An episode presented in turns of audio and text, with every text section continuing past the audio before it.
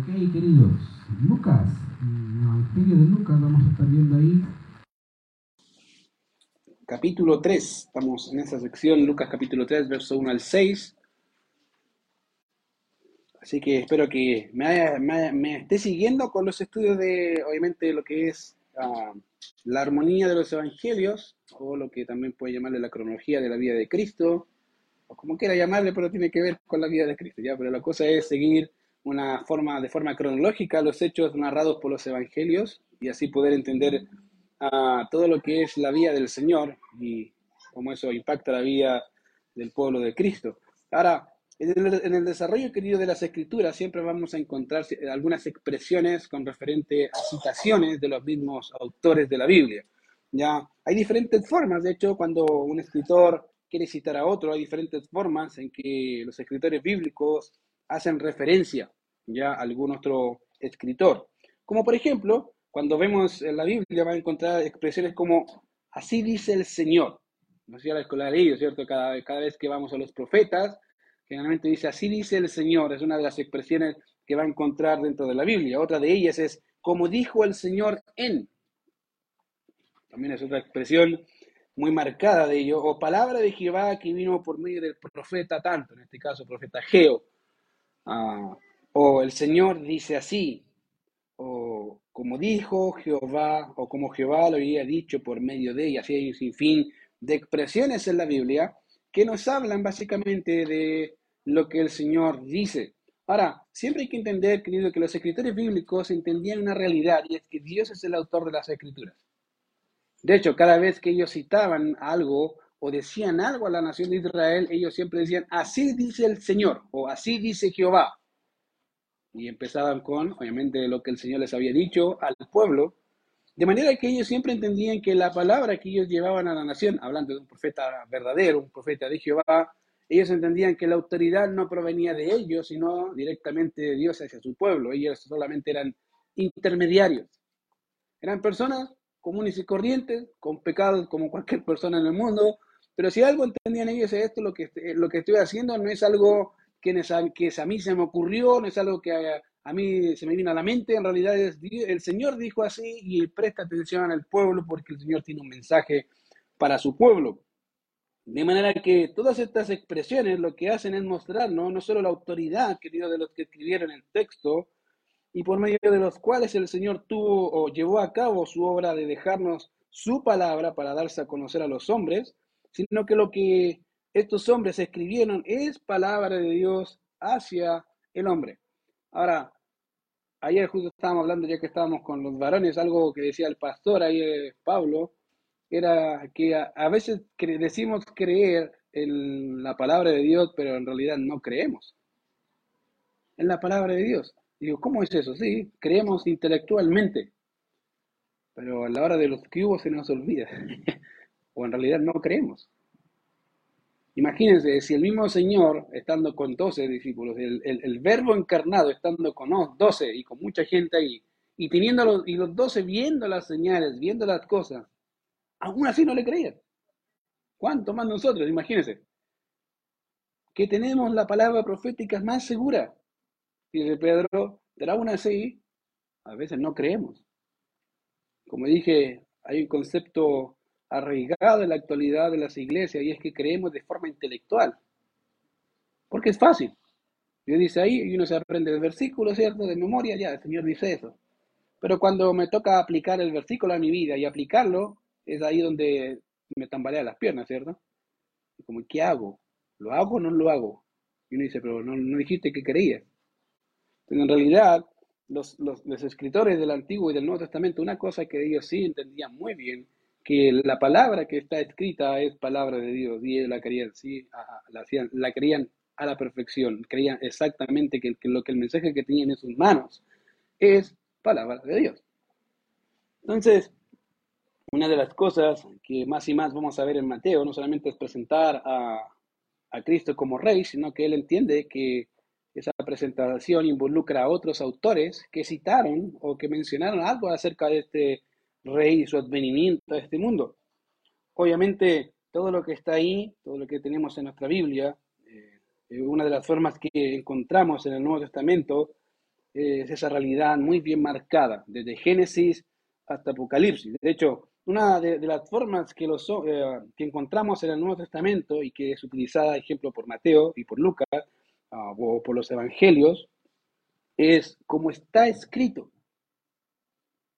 De hecho, es la misma expresión parecida a lo que el Señor hizo cuando fue tentado, ¿se acuerdan? Escrito está. En otras palabras, lo que hace el Señor es citar y confirmar lo que fue escrito por Moisés. Y no solamente confirmar lo que fue escrito por Moisés, sino que lo que se dice ahí y lo que leyó acá en realidad es palabra de Dios y debo creerla como tal. Con la autoridad que tiene y con todo lo que implica esa autoridad sobre mi vida. Entonces, cuando entendemos que la palabra de Dios, querido, tiene autoridad, eso debería hacernos un clic en nuestra mente y decir, oh, es verdad, si es palabra de Dios, debo ser obediente, porque escrito está. Entonces, en realidad, todo eso nos ayuda a entender que la perspectiva que tenían los escritores del Antiguo Testamento y los, y los apóstoles concerniente a las escrituras. Pero ¿cómo podemos entender esta expresión a la luz del contexto de los evangelistas, obviamente Mateo, Marco, Lucas y Juan, y en relación al mensaje de Juan? Acuérdense que la vez anterior estuvimos hablando del mensaje de Juan el Bautista, ¿se acuerdan? Arrepentidos porque el reino de los cielos se ha acercado. dice, ya, pero ¿qué conexión tiene todo eso? Ah, cuando el mismo eh, Mateo dice, porque escrito está así como está escrito. ¿Qué, relación tiene el mensaje, en este caso, con esa cita que Mateo y otros escritores, Marcos y Lucas, hacen con referencia a este autor, este hombre antagónico que entra en la historia de Israel y en la historia de la redención para llamar la atención de la nación de Israel y hacerlos volver. Ahora, deben entender, querido, que Juan, como les decía la otra vez, no creo que haya tenido muchos amigos. No creo que haya sido tan amigable. Él iba a hacer su misión y punto. Y se enfocó en su misión. Si hay una característica, querido, que vamos a ir viendo en este siervo, en realidad, de Dios, es que él no quería fama, no le interesaba la fama. Si hubiese querido fama, cambia el mensaje. Pero vemos en el transcurso del, vamos a ver en el transcurso del ministerio de Juan, que Juan no le interesaba la fama, no le interesaba lo que decían los hombres, lo que le interesaba es que decía Dios de él. Eso sí. Y de ahí una de las cosas que podemos saber de Juan, y obviamente en boca del Señor Jesucristo, dice, de los de nacido de mujer no hay otro, ¿como quién? Como Juan el Bautista. No hay otro. Al único que se le dio el privilegio de poder ser el precursor y ver al Mesías, como me imagino que cuántos otros profetas quisieron ver eso, pero no lo vieron. Pero este hombre tuvo la oportunidad y el privilegio de verlo cara a cara. Y es interesante notar, como dije, el carácter de este hombre Juan, y necesitamos entender, como también les mencioné, cómo podemos entender la expresión como está escrito a la luz del contexto de los evangelistas y en relación al mensaje de Juan. Entonces, la primera forma que podemos ver eso es por medio de una visión entendida y estudiada. A veces ah, una de las cosas que he notado en el transcurso del tiempo y de los años es que ah, básicamente cuando una persona quiere leer la Biblia o quiere crecer, por lo menos los que quieren crecer, yo le digo, bueno, si quieres crecer, lee. La única forma de hacer es, comenzar leyendo. Y te preguntan, ya, pero ¿dónde comienzo? Bueno, de Génesis. no creo que yo que digo, ándate a Génesis. Ok, o algunos le digo, ándate a Mateo algunos ya cuando leen Mateo, Marcos, Lucas, Juan y todo el Nuevo Testamento, y me dicen, ¿y qué hago ahora? Ahora léete el Antiguo. Y, y, si bien los, el Nuevo Testamento les es un poco difícil, pero lo entienden, llegan al Antiguo, van todo bien, van bien Génesis, Éxodo, llegan al Levítico, ¡pah! Y dice, ¿qué pasó? Generalmente o Levítico o Números, o Deuteronomio, o cuando van bien, llegan a Crónicas. Oh, los primeros de Samuel, dice, oh, ¿Por qué? Porque en realidad pasa algo en la mente de los hermanos que están leyendo, que ahí pasa algo en su mente y que quiere denominar en corte-circuito. Y lo digo porque a mí me pasó. Cuando empecé a leer la Biblia, leí, ah, leí muchas veces el Nuevo Testamento y dije, ya, ahora vamos con el Antiguo. Y empecé y no me acordaba. No, así, ¿qué me pasa? Como que mis neuronas explotaron. No entendía. Decía, pero ¿qué, qué? No entiendo. Hay cosas que sí la entiendo bastante bien y hay otras que no. Dijo, y, y ahí, donde eh, literalmente la neurona de uno empieza a explotar, ¿cierto? Dijo, a trabajar para poder entender. Y pasa este cortocircuito en la mente de los hermanos que están tratando de entender qué dice el Señor, cómo, por qué lo dice, y empiezan las preguntas. Generalmente los que tienen pastores o y quieren ser instruidos por el pastor y se llaman al pastor. pues, Pastor, tengo una pregunta y saca el medio rollo. No es una, es unas cuantas. Otros van a los comentarios. Y a veces ni eso les sirve, me da risa. Porque dicen, leí este comentario y entendiste. No. ya. Y otros escuchan predicaciones. Bueno, en el medio que quiera, da lo mismo. Pero interesantemente pasa ese, ese síndrome. ¿Por qué? Porque no estamos asociados con muchas de las cosas del Antiguo Testamento. Estamos más asociados a las cosas del Nuevo Testamento. Entonces, por eso, obviamente necesitamos, para poder entender las expresiones a la luz del contexto de los evangelistas y en relación a- al mensaje de Juan, tenemos que tener una visión entendida y estudiarla para poder comprender bien lo que ellos quisieron decir. Ahora, esta expresión, esa expresión como está escrito, debería ll- a llamarnos la atención, obviamente, debido que el escritor no está, querido, añadiendo ah, algo al texto. A veces personas piensan que el hecho de que el autor cite algo está añadiendo. A veces citan el Evangelio o, o Hechos capítulo 1, cuando obviamente el, el mensaje de Pedro cita a un profeta. Dice, ¿viste? Y ellos piensan que está hablando de todo el, todo el pasaje, en realidad está haciendo alusión a una parte del pasaje. Y uno ahí empiezan los debates. En realidad, como dije, es importante entender y estudiar las expresiones. Ahora, como dije, eh, el escritor acá, en este caso Mateo o Lucas, no están añadiendo algo al texto, sino que lo que hará es mostrarnos el cumplimiento, en este caso total, de algo que el Señor ya había revelado y que a su vez podemos notar que el Señor, concorde a su revelación, va cumpliendo en el transcurso del tiempo y de las edades. ¿Ya? Y aquí tenemos nuestra expresión cuando Lucas nos dice acerca de la venida del último de los profetas, en este caso Juan, eh, dice así, como está escrito en el libro de las palabras del profeta Isaías. Entonces él va a decir, mira, ¿sabes qué? Hay algo que está escrito y que eso que está escrito está en el Antiguo Testamento y eso que está en el Antiguo Testamento está en el libro de Isaías. Ahora, lo que Lucas hará es dejarnos un registro de algo que se mencionó en el Antiguo Testamento con respecto a este precursor o a la función de este precursor del Mesías, en este caso hablando de Juan. ¿Ya? ¿Y a dónde cita? Isaías capítulo 40, verso 3 al 5. Mira lo que dice ahí. Él dice, mira, así está escrito en Isaías, o así dijo el profeta Isaías, ahí está. Vos que clama en el desierto, preparad camino a Jehová. Enderezad calzada en la soledad a nuestro Dios. ¿Qué más dice? Todo valle sea alzado y bájese todo monte y collado, lo y lo torcido se enderece y lo áspero se allane. Dale nomás, uno más. Y se manifestará, la gloria de Jehová y toda carne juntamente la verá, porque la boca de Jehová ha hablado. Entonces, esa cita la hace, bueno, versos 4, 3 y 4, lo que hace Lucas es citar algo que ya se había dicho. Y obviamente, acá está, voz del que clama en el desierto. Ahora, fíjense que antes de seguir, quiero mencionar algo que al margen, al margen de lo que vamos a seguir estudiando y que ayudará a comprender algo que ocurre en los tres evangelios que citan a Isaías. De hecho, Mateo, Marcos y Lucas citan la misma referencia de Isaías. Ya, los tres evangelios citan. ¿Y por qué lo citan? Porque obviamente creían que Isaías era el profeta del Señor. No lo citan porque ah, estaba ahí, ya no hay más. No, ellos, ellos creían en realidad que eh, Isaías era un profeta y fiel profeta. Y lo menciona porque, obviamente, por algunas razones. En primer lugar, porque en el transcurso de la historia, mm, obviamente de la iglesia, han habido algunas personas ah, que han cambiado de alguna forma el libro de Isaías. Si tú no sabías, querido hermano, hay personas que creen que el autor de Isaías fueron dos Isaías, otros te van a decir fueron tres Isaías, otros te van a decir son cuatro hasta seis. De hecho, hay algunos que son más, pero dejémoslo hasta seis nomás. Dice, pero ¿por qué? Hay, hay personas que dicen que el autor de Isaías fueron hasta seis autores. Bueno, básicamente porque no creen no quieren creer de que ese autor fue, es un autor debido a la naturaleza de las profecías.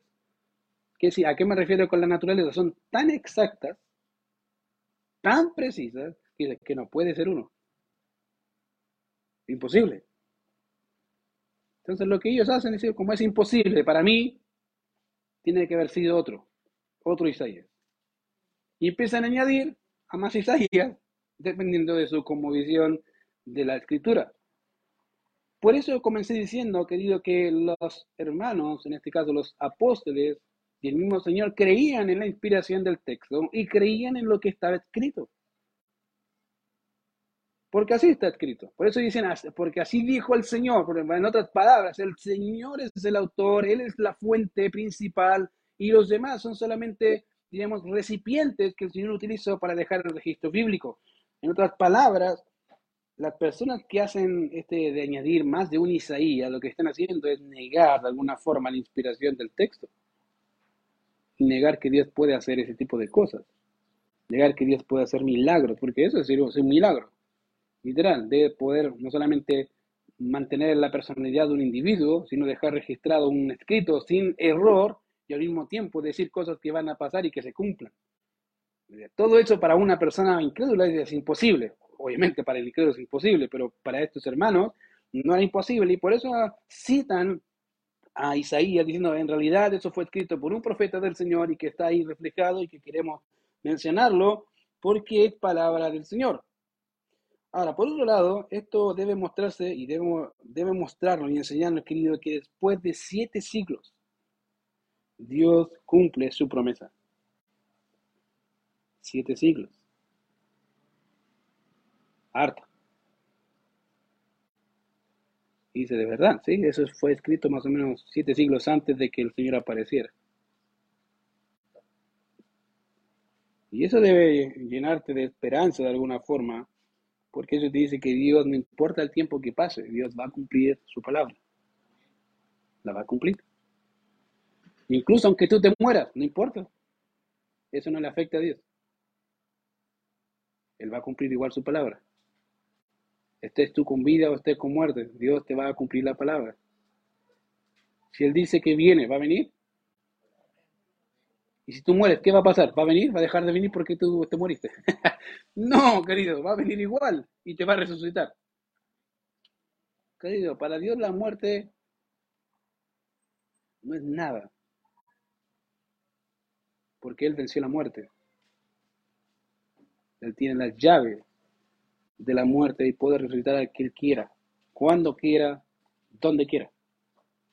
Esta semana he estado viendo algunos videos que me llaman mucho la atención sobre Israel y el judaísmo ortodoxo. Me llama mucho la atención por cómo ven ciertos aspectos de la, de la vida religiosa. Y una de las cosas que me llamó la atención es que no sé si tú sabías que en el Monte de los Olivos es un, hay un cementerio. Y para que te entierren en ese cementerio, tienes que pagar más o menos como un millón de dólares. Sí, que no más, dependiendo. para, para ser sepultado, imagínate. ¿Sabes por qué? Porque ellos piensan que el Mesías cuando venga va a venir al monte de los olivos.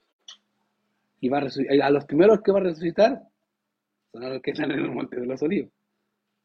A mí me preguntan por qué creen eso, porque no tengo idea. No sé cómo sacar de esa, dónde se decía alguna cita y dónde está la cita que, que va a resucitar a los que están en el monte de los olivos primero. Pero bueno, ellos creen eso. Y fíjate que lo creen, porque para pagar esa plata, y te digo que estaba lleno de, lleno de ataúdes, y se peleaban, querido, de verdad, y wow, o sea, tiene una convicción de que algo así va a pasar, y que van a resucitar, que son capaces de invertir plata, no importa. ¿Cuánto? Tanto, lo pago.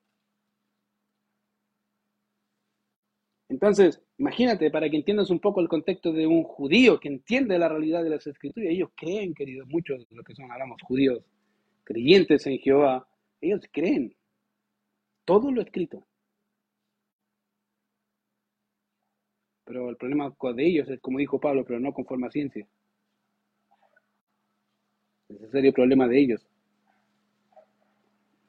Entonces, como dije, cuando vemos las escrituras y ves este pasaje que fue, fue citado siete siglos antes y ver que el Señor después de siete siglos cumple su promesa. Querido, si ya estás amargado o ya te diste por vencido cuando oraste al Señor y dices, llevo diez años orando por tal o cual cosa, querido, sigue orando. Sigue orando. Porque no sabes qué es lo que va a hacer el Señor mañana. Sigue orando. ¿Por qué? Dice, pero ¿por qué? Si el Señor no me contesta, ¿no? Si el Señor te está escuchando. Pero sigue orando. Sigue clamando a Dios. Porque Él va, en su tiempo, va a hacer su palabra eficaz. Va a contestar tus oraciones. Mientras, sigue orando.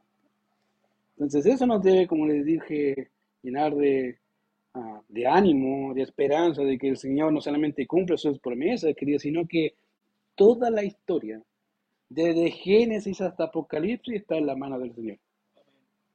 Todo. Todos los acontecimientos de la vida de Israel y de tu vida están ahí. En las manos del Señor. Y tú puedes decir, pero que, ¿por qué tengo que pasar estas cosas? Pregúntale al Señor. ¿Por qué tenía que ser así? A veces el Señor no te responde eso, pero con a veces sí te dice, porque era necesario. Era la única forma que tenías que aprender. Y la única forma de que te hiciera depender de mí. No hay otra.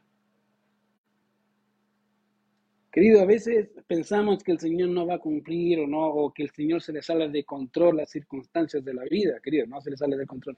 Todo, todo está en su control. Piensa la vida del Señor cuando estaba antes de morir. ¿Lo viste desesperado? Vemos a un Cristo desesperado porque vamos, ¿no? Tú ves a un Cristo totalmente tranquilo, obviamente angustiado en su espíritu porque no tenía que beber de la copa de la ira del Señor y tocar algo que nunca había tocado, que era el pecado de la humanidad. Y eso sí lo afligía. Pero vemos en los registros bíblicos que vemos a un Jesús que está tranquilo. Incluso el mismo Pedro, ¿se acuerdan cuando saca la espada para, para irse en contra de los soldados? Ahora, no sé si se acuerdan en el registro bíblico, dice que a uno le, cortaron la oreja, ¿cierto? Bueno, no iba a la oreja por si acaso. Y dije, ah, mira, le quería cortar. No, no, iba a la oreja. Pedro le iba, iba con todo. Si pudiera piteárselo ahí mismo, un buen chile, y cortarle la cabeza, le corta, iba a la cabeza, lo que iba a matar.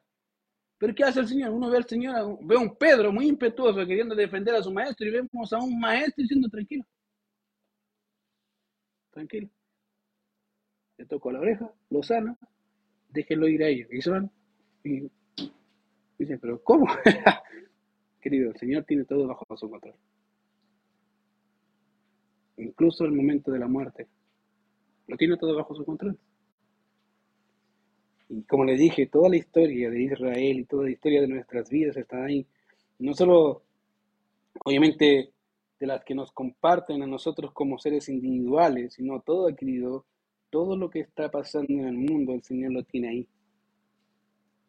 ¿Ya?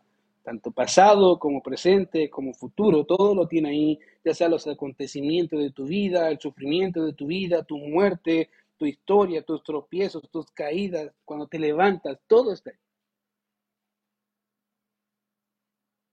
Así que no te preocupes, solo confía y avanza. Y se lo digo porque a veces uno dice, pucha, es que yo, empieza la autocomiseración. Es que tuve que pasar tantas cosas, qué bueno. ¿Y te sirvió de algo? Sí, aprendí esto, ya, pues avanza entonces, listo, se acabó deja de llorar. un buen chino, déjate de llorar y ponte a avanzar, no sirve, sigue llorando.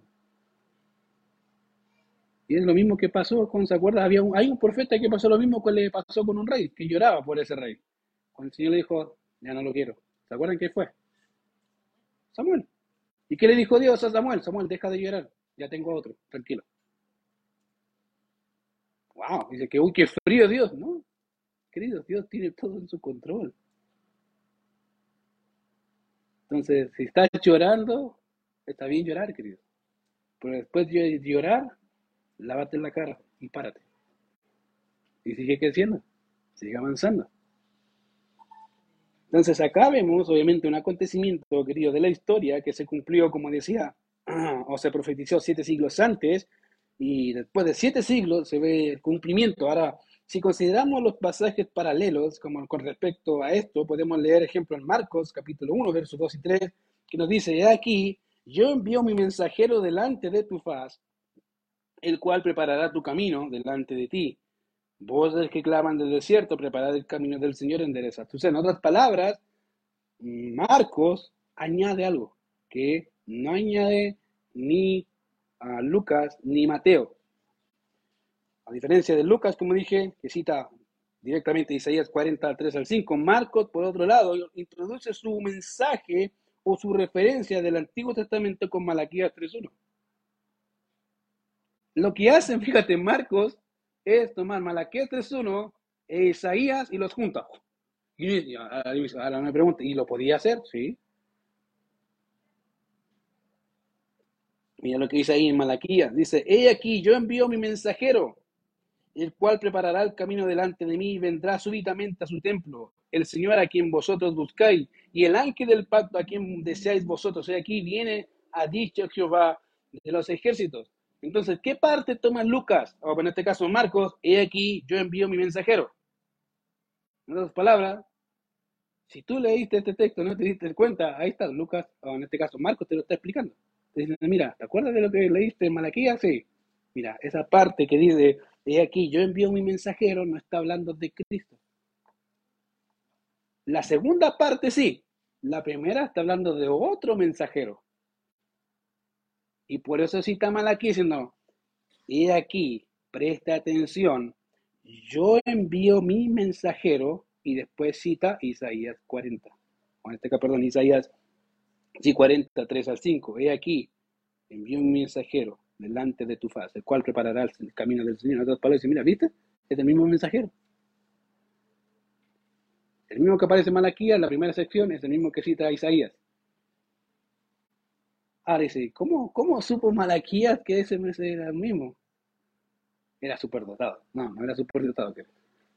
Muchos de los escritores del Antiguo Testamento eran estudiosos. No eran, no eran gente inculta en el sentido de que eran eh, no sé, pues no leían la Biblia, ellos leían la Biblia. De hecho, justo a mi esposa, como le dije esta semana, eh, me, ha gustado la tradición judía, pero tú sabías que muchos de los judíos, hombres, no trabajan. Y trabaja su esposa. Dice, ¿qué? Sí, yo también dije, ¿qué? Yo pensaba que era al revés. No, hay muchos judíos hombres que no trabajan porque su responsabilidad es llevar el alimento espiritual a su hogar. Y la mujer lo entiende, dice, y yo llevo el material. Y por eso dice, de verdad, sí. Ahora, no digo que todos, pero no son todos. Pero muchas de las mujeres entienden ese rol y y son felices. Yo trabajo, no hay problema, yo trabajo mientras mi esposo nos prepare, traiga el alimento contundente, Biblia. Que estudie todo el día, no importa. Pero yo sé que yo voy a ser beneficiaria, mi hijo, mi otro hijo, y todos vamos a ser beneficiarios de ese aprendizaje. ¿Por qué? Porque me va a enseñar a mí. Y lo ven distinto, dice, ya, Ahora, si aplicamos esto en la actualidad, entonces la mujer decía, ¿la dónde? ¿Cierto? ¿qué trabaja este? ¿Qué tengo que trabajar yo? Bueno, en el caso de ellas hay mujeres que trabajan y hay hombres que trabajan también a medio tiempo. Trabajan, por ejemplo, en la tarde o en la noche. Y en la mañana, y digo mañana, y no digo una hora, generalmente son toda la mañana, estudiar la ley. Entonces, eso te dice el compromiso que el judaísmo tiene y que la familia entiende de la Biblia. Para que entiendan que estos escritores no eran gente que decía, ah, ya voy a leer cinco minutos. ¡Pah! Y venía revelación. No, querido, a veces pasaban tiempo estudiando y leyendo. Si tú consideras a Daniel una persona excepcional en el libro de Daniel, sin duda excepcional. Pero él leía, querido. Leía la Biblia. no era una persona que se, solamente se dedicaba a hacer sus funciones, diríamos, gubernamentales, ¿no? Él se dedicaba. Y en toda su dedicación tenía tiempo para trabajar y tenía tiempo para qué? Para adorar. Entonces, estos hermanos, queridos, eran personas que estudiaban. Si me dice, ahora, ahora, ahora espero que hayas entendido que lo más seguro si bien fue revelación del Señor, porque siempre ha sido revelación del Señor el hecho de enseñarles algo más a los profetas, lo más seguro que Malaquías tiene que haber leído Isaías. Y Dios le mostró algo más. Toma, ahí tienes algo más. Y lo dejamos, lo dejó escrito para nosotros, guiado por el Señor. Entonces, obviamente, si notamos bien a Malaquía, no solo se nos dice que Dios enviaría a su mensajero, como les comentaba, que debía preparar el camino delante del Señor, sino que el mismo Señor estaría entre los hombres. Ahora, mira, interesante, para los que aquellos que dicen que Jesucristo no es Dios. Si citas Isaías 50 te dice, y Jehová estará en medio de ellos. ¿Quién? Según el Antiguo Testamento dice Jehová. Y, lo que está haciendo el evangelista en este caso, tanto Mateo como Marcos y Lucas, es ocupar algo que es una referencia directa a Jehová y la están insertando a quién? A Cristo. Entonces, si está mal, ellos están mal.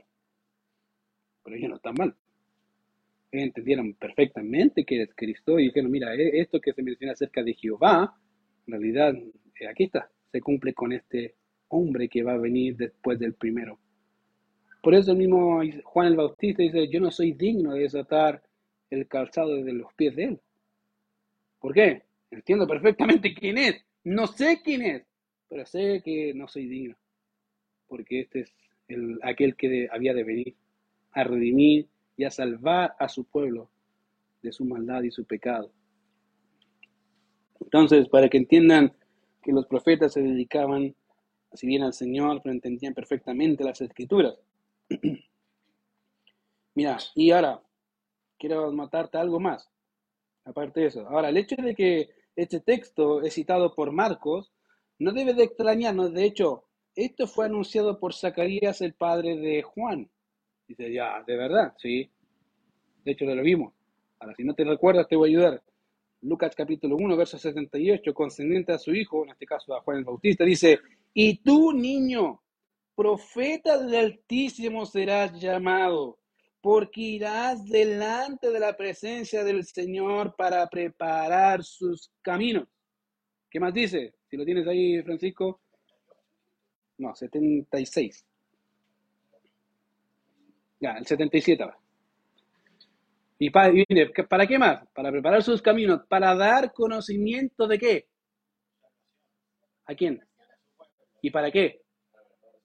Tres cosas. Para limpiar el camino, para dar conocimiento de salvación y para perdonar pecados. Ese era el trabajo de Juan. Esa era la función de Juan. Él tenía que preparar a un pueblo bien dispuesto porque viene el rey. Y uno dice, ¿en qué sentido? Espiritual, querido. En todo el sentido de la palabra. Y, lo, interesante de esto es que cuando tú ves la Biblia, querido, que tenga la Biblia no te asegura crecimiento, ni perdón, ni arrepentimiento. No te asegura eso. Los fariseos lo tenían. ¿Y eran creyentes? Allí les comentaba a los hermanos de allá, de los varones, les decía, mira, no importa cuánto leas Biblia, no importa cuánto creas de teología, no importa si lees a todos los libros que hay del mundo. ¿Por qué? Porque Satanás sabe más Biblia que tú y no por eso es creyente. Ahora, si me dice que es creyente, así transformado por la sangre de Cristo, vamos a conversar, pero no es, no es cristiano. Y se sabe la Biblia. De tapa a tapa, querido. Saber de la Biblia no te hace cristiano. Creerla abrazarla y obedecerla, sí. Eso sí. Querido, el conocimiento es fácil de adquirirlo. Hasta un ateo te cita la Biblia. Y te lo digo con, justa de causa, te cita la Biblia. Pero eso no lo hace un cristiano, querido. De manera que Zacarías, querido, igual entendía la profecía y decía, este, este, este niño que me nació eh, tiene un privilegio sin igual y tiene una, pega de esas esa, esa pegas difíciles, duras. Si tú crees que tu trabajo es duro, el trabajo de Juan era más duro, era trabajar con el corazón de una nación rebelde, que no quería escuchar. Querían seguir en su negocio. Acuérdense, Anás y Caifás, amadores de dinero, tenían el medio negocio en el templo. ¿Y eso involucra qué? A la familia sacerdotal, a los escribas, a los fariseos. O sea, todo el sistema religioso que tenían de la época totalmente contaminado y corrupto, y viene Juan. Ahí viene Juan, Juan el Bautista, con su vestimenta particular, con su voz particular y diciendo un mensaje particular que a la gente no le agradaba, principalmente a los líderes. No les gustaba. ¿Por qué crees que el Señor Jesucristo les pregunta cuando lo, interpelan los líderes religiosos? Le dice, ¿con qué autoridad haces esto? Y le dice, bueno, yo les voy a responder, pero le hago una pregunta. Juan, ¿era del cielo o de los hombres? De ahí quedó. ¿Y qué dice el texto? Que empezaron a murmurar entre, ellos. Si decimos del cielo, ¿y por qué no lo crees? Y si dicen de los hombres, nos van a matar. Digamos que no tenemos idea. Así nos salimos del paso. Y dijeron, no sabemos. Yo tampoco les digo con autoridad hago esto. En otras palabras, le, dije, le está diciendo, yo sé que no me quieren responder, entonces yo tampoco. Pero dije, pero vean las señales queridos. En realidad, los hombres, en este caso, los piadosos, como Zacarías, como Juan, ellos entendían el cumplimiento de las profecías y entendían que Dios era fiel en cumplirlas. Eso es lo que anhela el pueblo de Israel en la actualidad. Pero como le dije, no conforme a ciencia. Porque tienen su, su conocimiento lo tienen embotado, oscurecido, no pueden ver como vemos nosotros. No porque nosotros seamos mejores que ellos, ¿no? porque Dios quiso tener misericordia de nosotros. La única diferencia. Entonces, Zacarías vio en Juan el cumplimiento y la pregunta entonces es, ¿qué, ¿qué, decía la escritura con respecto al ministerio de Juan? Ya sabemos que tenía que cumplir tres cosas, dar conocimiento, enderezar el camino del Señor y llevar al perdón de pecados a la nación. Pero fíjate lo que dice Lucas, vos del que clama en el desierto, prepara, prepara el camino del Señor, enderezar sus sendas. Todo valle se rellenará y se bajará todo monte y collado. Los caminos torcidos serán enderezados y los caminos ásperos allanados y, verá toda carne la salvación de Dios. Y eso nos lleva a nuestro segundo punto. No solamente hay que entender la profecía y estudiarla, comprenderla bien, sino también hay que ver cómo se cumple y cómo se aplica. Y aquí vemos que ellos entendían la profecía, pero la están, la están viendo cumplirse delante de sus ojos. Tantos años que la nación ha esperado el momento de que su Mesías venga. El problema con la nación es que a lo suyo vino y ¿qué dice? ¿Y lo suyo? No lo recibieron. Y uno dice, de verdad, no lo recibieron, querido. ¿Cuántos discípulos terminaron al final con el Señor? Después de todo su ministerio, de todos los milagros, de todas las cosas que vieron, ¿cuánto habían? Re pocos. Y la Biblia dice que le seguían multitudes, miles de personas. Y lo más seguro que en Hechos capítulo 1 deben haber quedado unos 500 de los miles que decían, sí, Señor, yo te sigo. Sí, tú. Ah, dale. En realidad, hasta ahí no le seguían, pues, hasta que vieron las señales. Querido, el Señor no venía a ser famoso en realidad, Él venía a hacer la obra nunca, nunca le importó la fama, no le interesa la fama. Y cada vez que había multitudes siguiéndole, el que hacía se daba vuelta y los reprendía, que váyanse. no me interesa. En la actualidad hay mucha gente, querido, que sigue así, al Señor.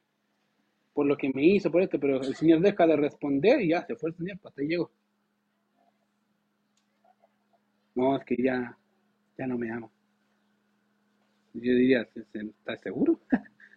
no, es que le pedí una oración hace 30 años y todavía no me la contestó, no me ama. ¿Te salvó? Sí, ya. No te amo. en realidad sí te ama. Deja de enfocarte en lo que no es importante. Porque a veces son cosas que no son importantes, son sin importancia. Entonces, aquí vemos algo que los hermanos, en este caso Lucas vio cumplirse. Y lo primero que encontramos en la profecía es el lugar, voz del que clama, ¿dónde? Desierto. Ahora, la semana pasada, cuando estudiamos el aspecto geográfico de lo que Lucas nos proporcionó, se nos obviamente se, nos dice que Juan obviamente estaba en el desierto. De hecho, dije que el desierto de Judea era un desierto que más o menos comprendía 1.500 kilómetros cuadrados y estaba ubicado a 1.000 metros sobre el nivel del mar. ¿ya? y que se extendía desde la región montañosa de Judea, lo que es occidente, hasta las orillas del Mar Muerto, al oriente. Ahora, si tiene un mapa, si, me dice no tengo mapa, atrás de su, de su Biblia tiene un mapa, ¿ya?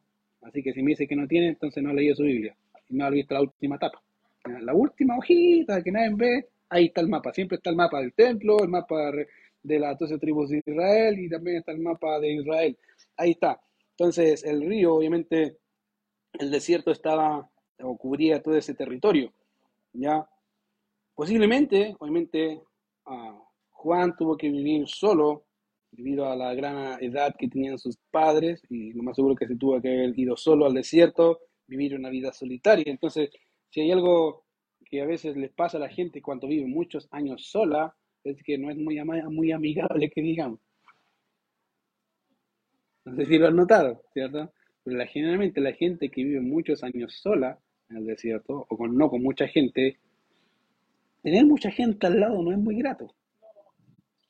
Y me dice, mm". casi le dice, ¿ya te vas? Pero si le cinco, llevo cinco minutos, por eso. Más o menos, ¿cierto? Entonces, piensen en Juan, una persona. Ahora, no creo que Juan haya sido una persona así flacucha, así toda desnutrida, ¿no? En realidad debe haber tenido un cuerpo fornido, a semejante al de Elías. Elías, no, si bien era de edad, pero tenía un cuerpo bastante atlético, me imagino, para recorrer 40 kilómetros a pie. Ya no creo que sea, haya sido un, flacucho. No, tiene que haber tenido su, buen cuerpo y, también Juan. Atlético, me imagino, y obviamente también con el deseo de poder servir al Señor. Entonces, en estricto rigor, vemos acá a Juan, quien estaba en el desierto haciendo su ministerio, su vida, y donde comenzó, obviamente, el llamado del Señor. Ahora, si notamos el marco contextual de la cita que tomamos de los Evangelios de Isaías 40, notaremos que durante los 39 capítulos de Isaías, por si acaso, si no sabías, durante los primeros 39 capítulos del libro de Isaías, ya lo que vas a ver ahí, eh, se llama básicamente a la nación a un volverse a Jehová su Dios, como también de las consecuencias venideras por su pecado, tanto para la nación de Israel como también para los gentiles. Si hay algo que te puede dar harta tristeza, lee del 1 al 39 de Isaías y vas a ver que Dios dice, va a haber juicio, Israel, Judá, todas las naciones, juicio, todo. Todos condenados va a pasar esto, va a pasar, y dice, oh, da, pena, sí, porque han pecado en contra de Jehová, han quebrantado su pacto, y yo les dije, los voy a maldecir. Pero cuando llegamos al capítulo 40, el tono cambia así, de forma abrupta. Dice, de verdad, mira lo que dice Isaías, capítulo 40. Mira lo que dice Isaías, capítulo 40. Y como dije, da un vuelta rotundo, un cambio rotundo en cuanto a la restauración de la nación, no solo hablando en términos nacionales, ¿Por qué? Dios le dice, yo los voy a destruir, va a desaparecer todo, y después dice en el 40, pero esperen, yo los voy a restaurar. Los voy a restaurar. Después de darte como caja, digamos un buen chileno, después te voy a levantar. Y me dice, ¿qué? Sí, mira lo que dice Isaías capítulo 40, verso 1 y 2. Consolados, consolados, pueblo mío, dice vuestro Dios. Hablad al corazón de Jerusalén. Decid a voces que su tiempo es ya cumplido, que su pecado es perdonado, que doble ha recibido de la mano de Jehová por todos sus pecados. En otras palabras, dice, ya, tranquilo, pasó. Todo el dolor, todo el sufrimiento pasó, terminó. Ahora vamos a volverlos. Vamos a renovarlos. Vamos a transformarlos. Porque el juicio pasó. Bueno, esa es la idea. De manera que cuando el texto nos dice voz de que clama en el desierto, queridos, no solo creo que nos habla del lugar geográfico, sino que también nos habla de la relación del corazón de la nación de Israel. Hay una parábola que se cita por el Señor es de la higuera estéril. muchos comentaristas dicen que esa higuera representa a Israel. Sin frutos, sin nada. Pela, come. El que sabe de, de, fruta sabe que la higuera produce higos, ¿cierto? O brevas. Nunca está sin fruto. Siempre tiene algo que dar. Por eso la gente dice que cuando está ahí, eso representa la nación de Israel. Seca. Sin nada que dar. Y de alguna manera creo que cuando habla del desierto, si bien habla del desierto literal, pero de alguna forma quiero, creo que tiene de algún sentido el aspecto también espiritual de la nación.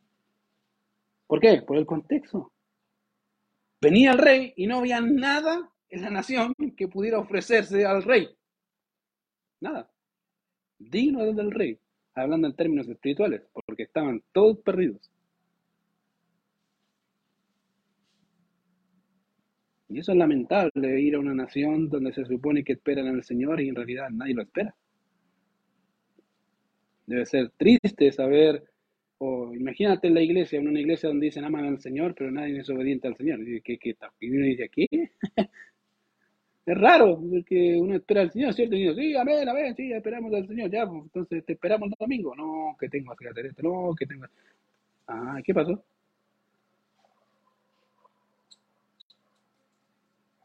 Entonces, interesantemente, querida, a veces pasa que tanto Israel con esa conducta eh, nos parecemos, a veces digo, demasiado Israel, en la conducta que tienen hacia su Señor. Porque era igual. Y si tú, como te digo, le preguntas a un judío si espera a su Mesías, y dice, sí, lo anhelo, espero que venga con todo su corazón. y ves que va a la iglesia y más devoto que todos nosotros juntos, sí. Pero cuando vino, ¿qué te pasó? No, no ha venido, ¿cómo que no ha venido? Vino y, y los líderes de tu nación no lo recibieron, no lo quisieron. Entonces acá creo que habla cuando dice voz de clama en el desierto, no solamente de un desierto literal, que sin duda es, sino de alguna manera el, panorama eh, espiritual de la nación, de alguna forma. Una nación, querida, entregada a su pecado, cada uno siguiendo sus normas religiosas y, y que siguen y que siguen tradiciones, te digo que siguen, siguen tradiciones. Como les dije, esta semana me he dedicado a ver este tipo de videos, me encanta. Y no sé si sabías que las mujeres judías ortodoxas se rapan. Bueno, no todas.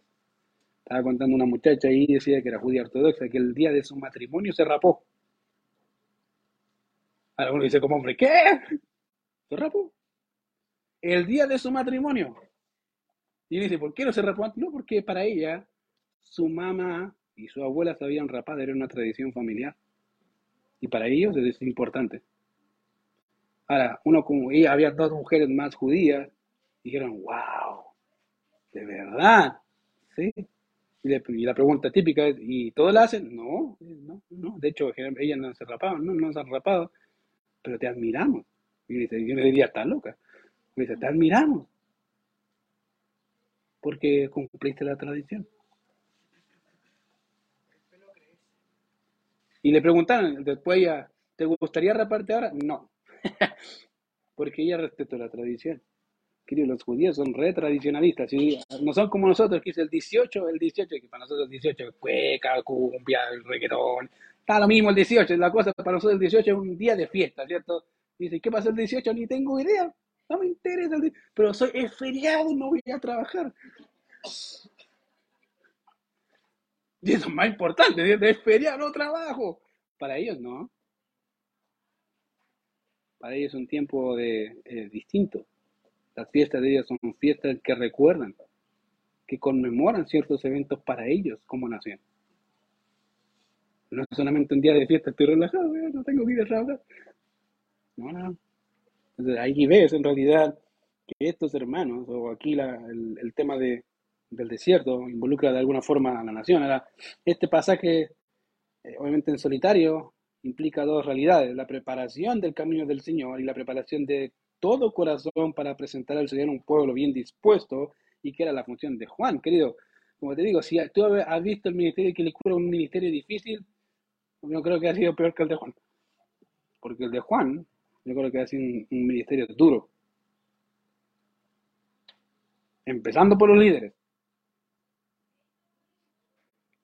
Ahora mira, como dije, la preparación del camino del Señor era parte de la primera cosa. ¿Por qué? Ahí dice, preparar el camino del Señor, enderezar su senda. Eso significa, obviamente, lo que Juan daba, ah, debía realizar consistía en dos aspectos. El primero era, consistía en, obviamente, lo que tenemos en la primera de nuestra sección, preparar, ¿ya? Y enderezar. La idea de que de lo que tenemos aquí es una imagen viva de un, la venida de un monarca.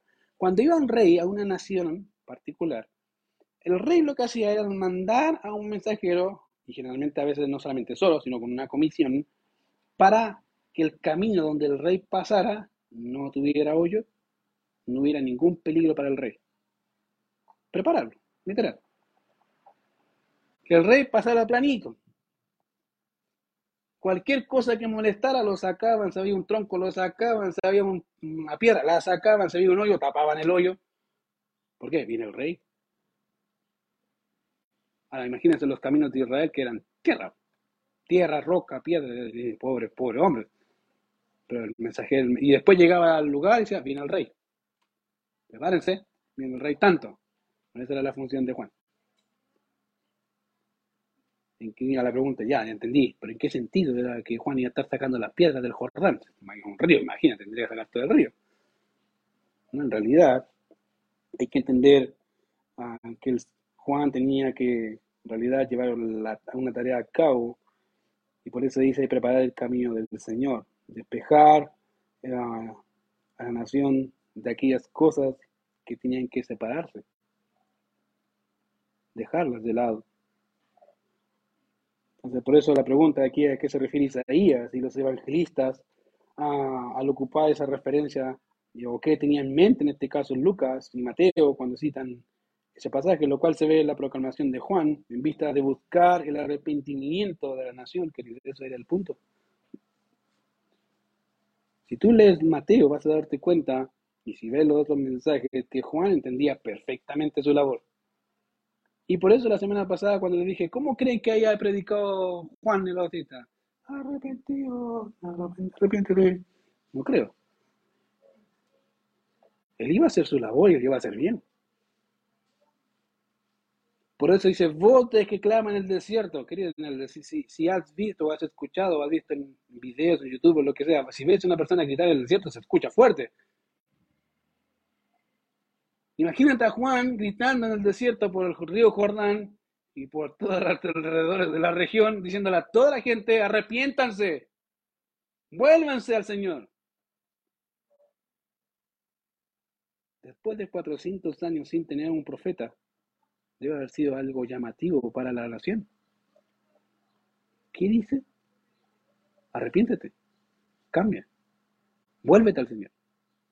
Pero si yo leo la ley, pero tu corazón está lejos de Dios, dice, te tiene que haber dicho, yo me imagino, Juan, querido Juan, es interesante notar, si tú lees, como te dije, los evangelios, en este caso Lucas, déjeme ir ahí para mostrarles un ejemplo de eso. Lucas 3.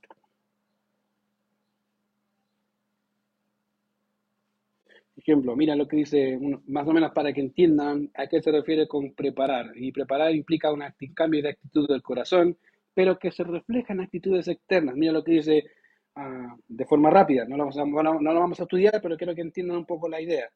Verso 7 y decía a las multitudes que salían para ser bautizados por él, que, oh generación de víboras, ¿quién os enseñó a huir de la ira venidera? Haced pues, pues frutos dignos.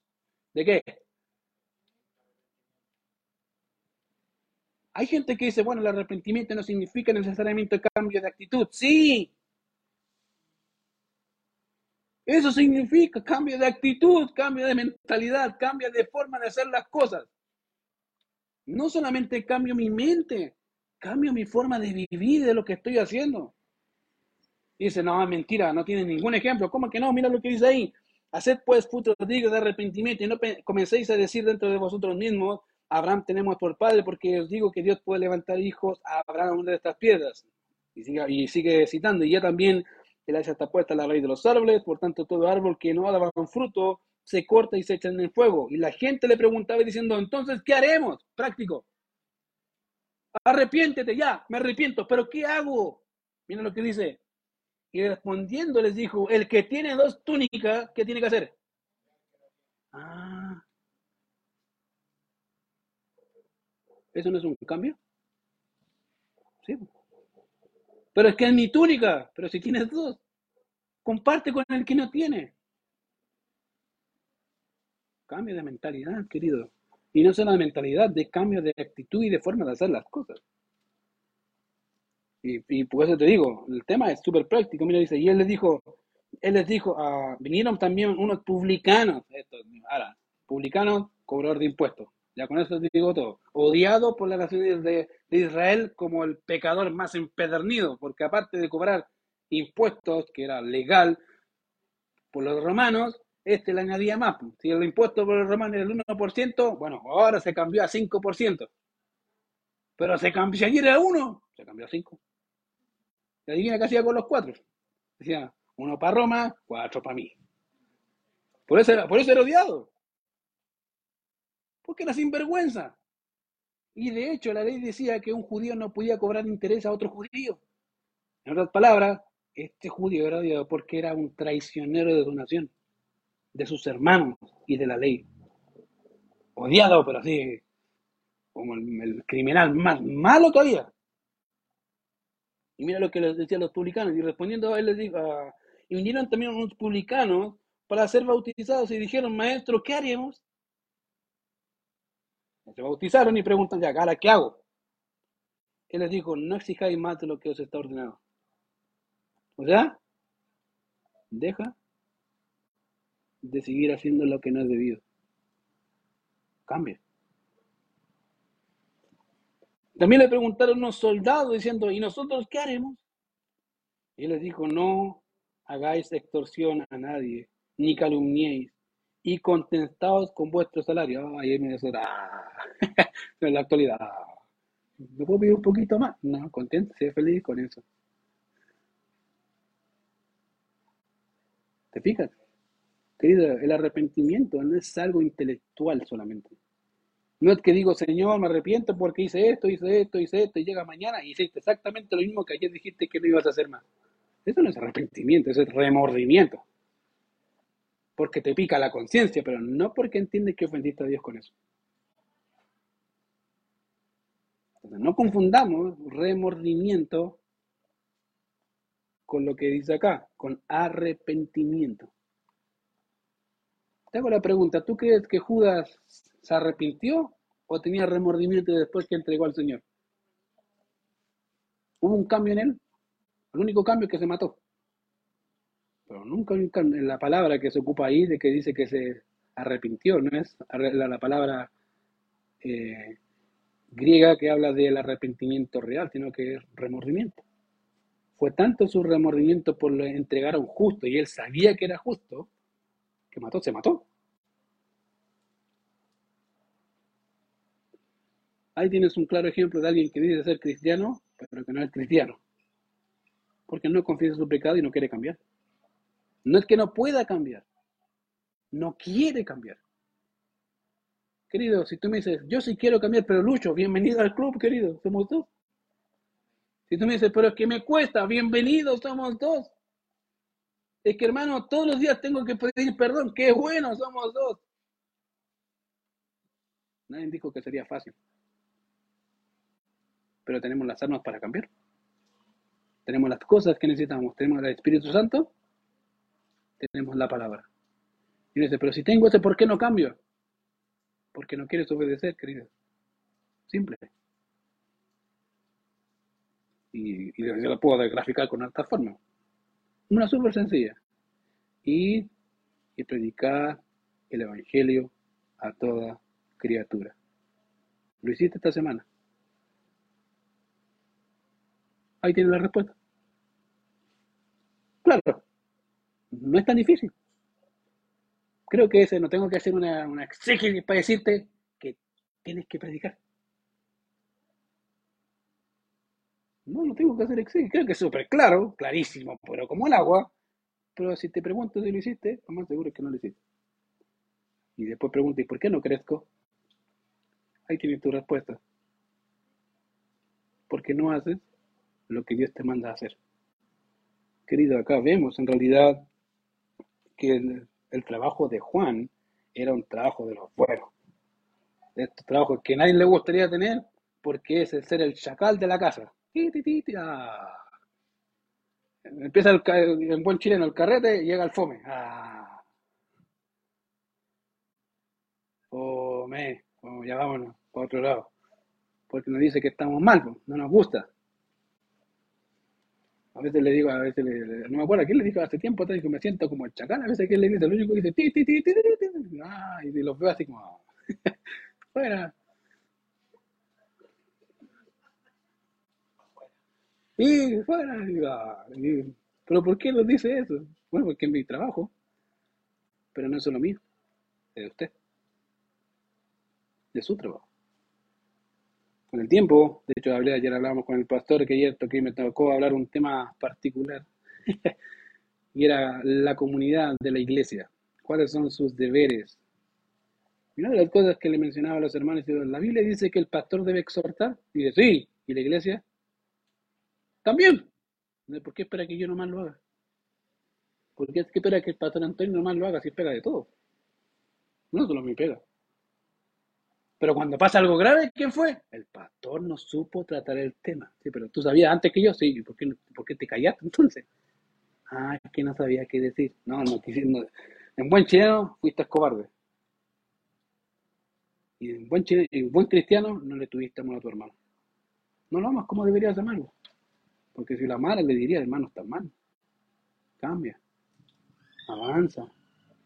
O si lo ves bien, hermano, sigue adelante, dale. Vamos, que se puede. Estoy cansado. Vamos, yo también estoy cansado, pero hay que ir a la iglesia, hay que hacer lo que tenemos que hacer porque Dios nos manda y Dios nos da fuerza, vamos. Pero estamos acostumbrados a que la pega fea la haga el, el chacal de la trompeta. ¿cierto? El pastor. Cuando la pega de todos. Y aquí vemos en realidad, como dije un hombre que tenía que hacer ese trabajo. Y mira lo que pasó al final, dice, y verá, verso 6, y verá toda carne, ¿qué cosa? Y eso es lo que espero. Ver que el Señor un día nos salve por completo. ¿En qué sentido? Un día estaremos en su gloria. Todo lo que te has lamentado hasta ahora, lo que has llorado, lo que has sufrido y te has mantenido fiel, y un día vas a decir, se acabó. Tu cuerpo va a ser transformado. No me digas si voy a ser guato o no, no. Diga- Digamos, transformar al cuerpo de la gloria suya. Ya, ahí nomás. Pero dice, verá toda carne que Dios salva. Y eso espero yo un día. No solamente ver la salvación de la iglesia en términos totales, cómo el Señor va a salvar a su nación. Después de años de una nación que es rebelde contra Jehová. Porque eso va a ser maravilloso. Impresionante.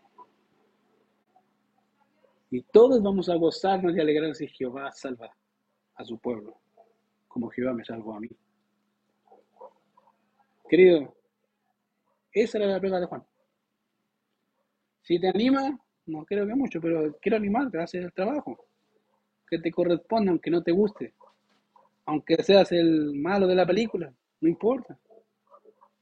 Eso significa que amas a otro.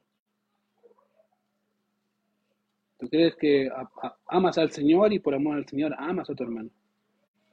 Por eso lo exhorto, por eso lo animo, por eso de vez en cuando le tengo que pegar sus codazos en las costillas del mental.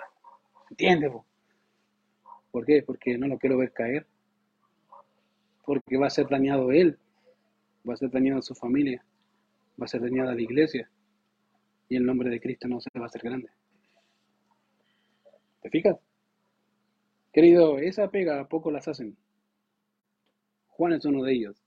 Hizo el trabajo pesado de una nación rebelde, obstinada, que no quería escuchar. Pero a veces Dios nos llama a nosotros hacer algo parecido con el que está al lado. ¿Vas a callar o vas a hablar? Esa es decisión tuya. Pero Dios ya mandó a hacer qué es lo que tenemos que hacer. Y yo te animo a hacerlo. Porque ahí, donde, ahí es ahí donde tú vas a ver bendición del Señor. ¿A qué? Dice, pero no veo ni una bendición, mi hermano me odia. Mira, ya, me, ya tienen en su casa tiene mi, mi rostro con dardo. Ora por el hermano para que el Señor lo transforme. Y cambie su vida. ¿Para qué? Para ver la gloria de Dios en la vida del hermano. Querido, a veces, a veces, a veces mi, mi señora me dice, hay un problema con esto. A veces, hermano, me dice, hay problema con esto. Y digo, Señor, gracias por el problema. Quiero ver una vez más lo que vas a hacer tú. Querido, si no hay problemas, ¿cómo vemos al Señor obrar? Y esas son las cosas cuando tú dices, pero es que no hay salida. Si hay salida, mira a Dios. Mira lo que va a hacer. Y uno cuando dice eso, dice, wow.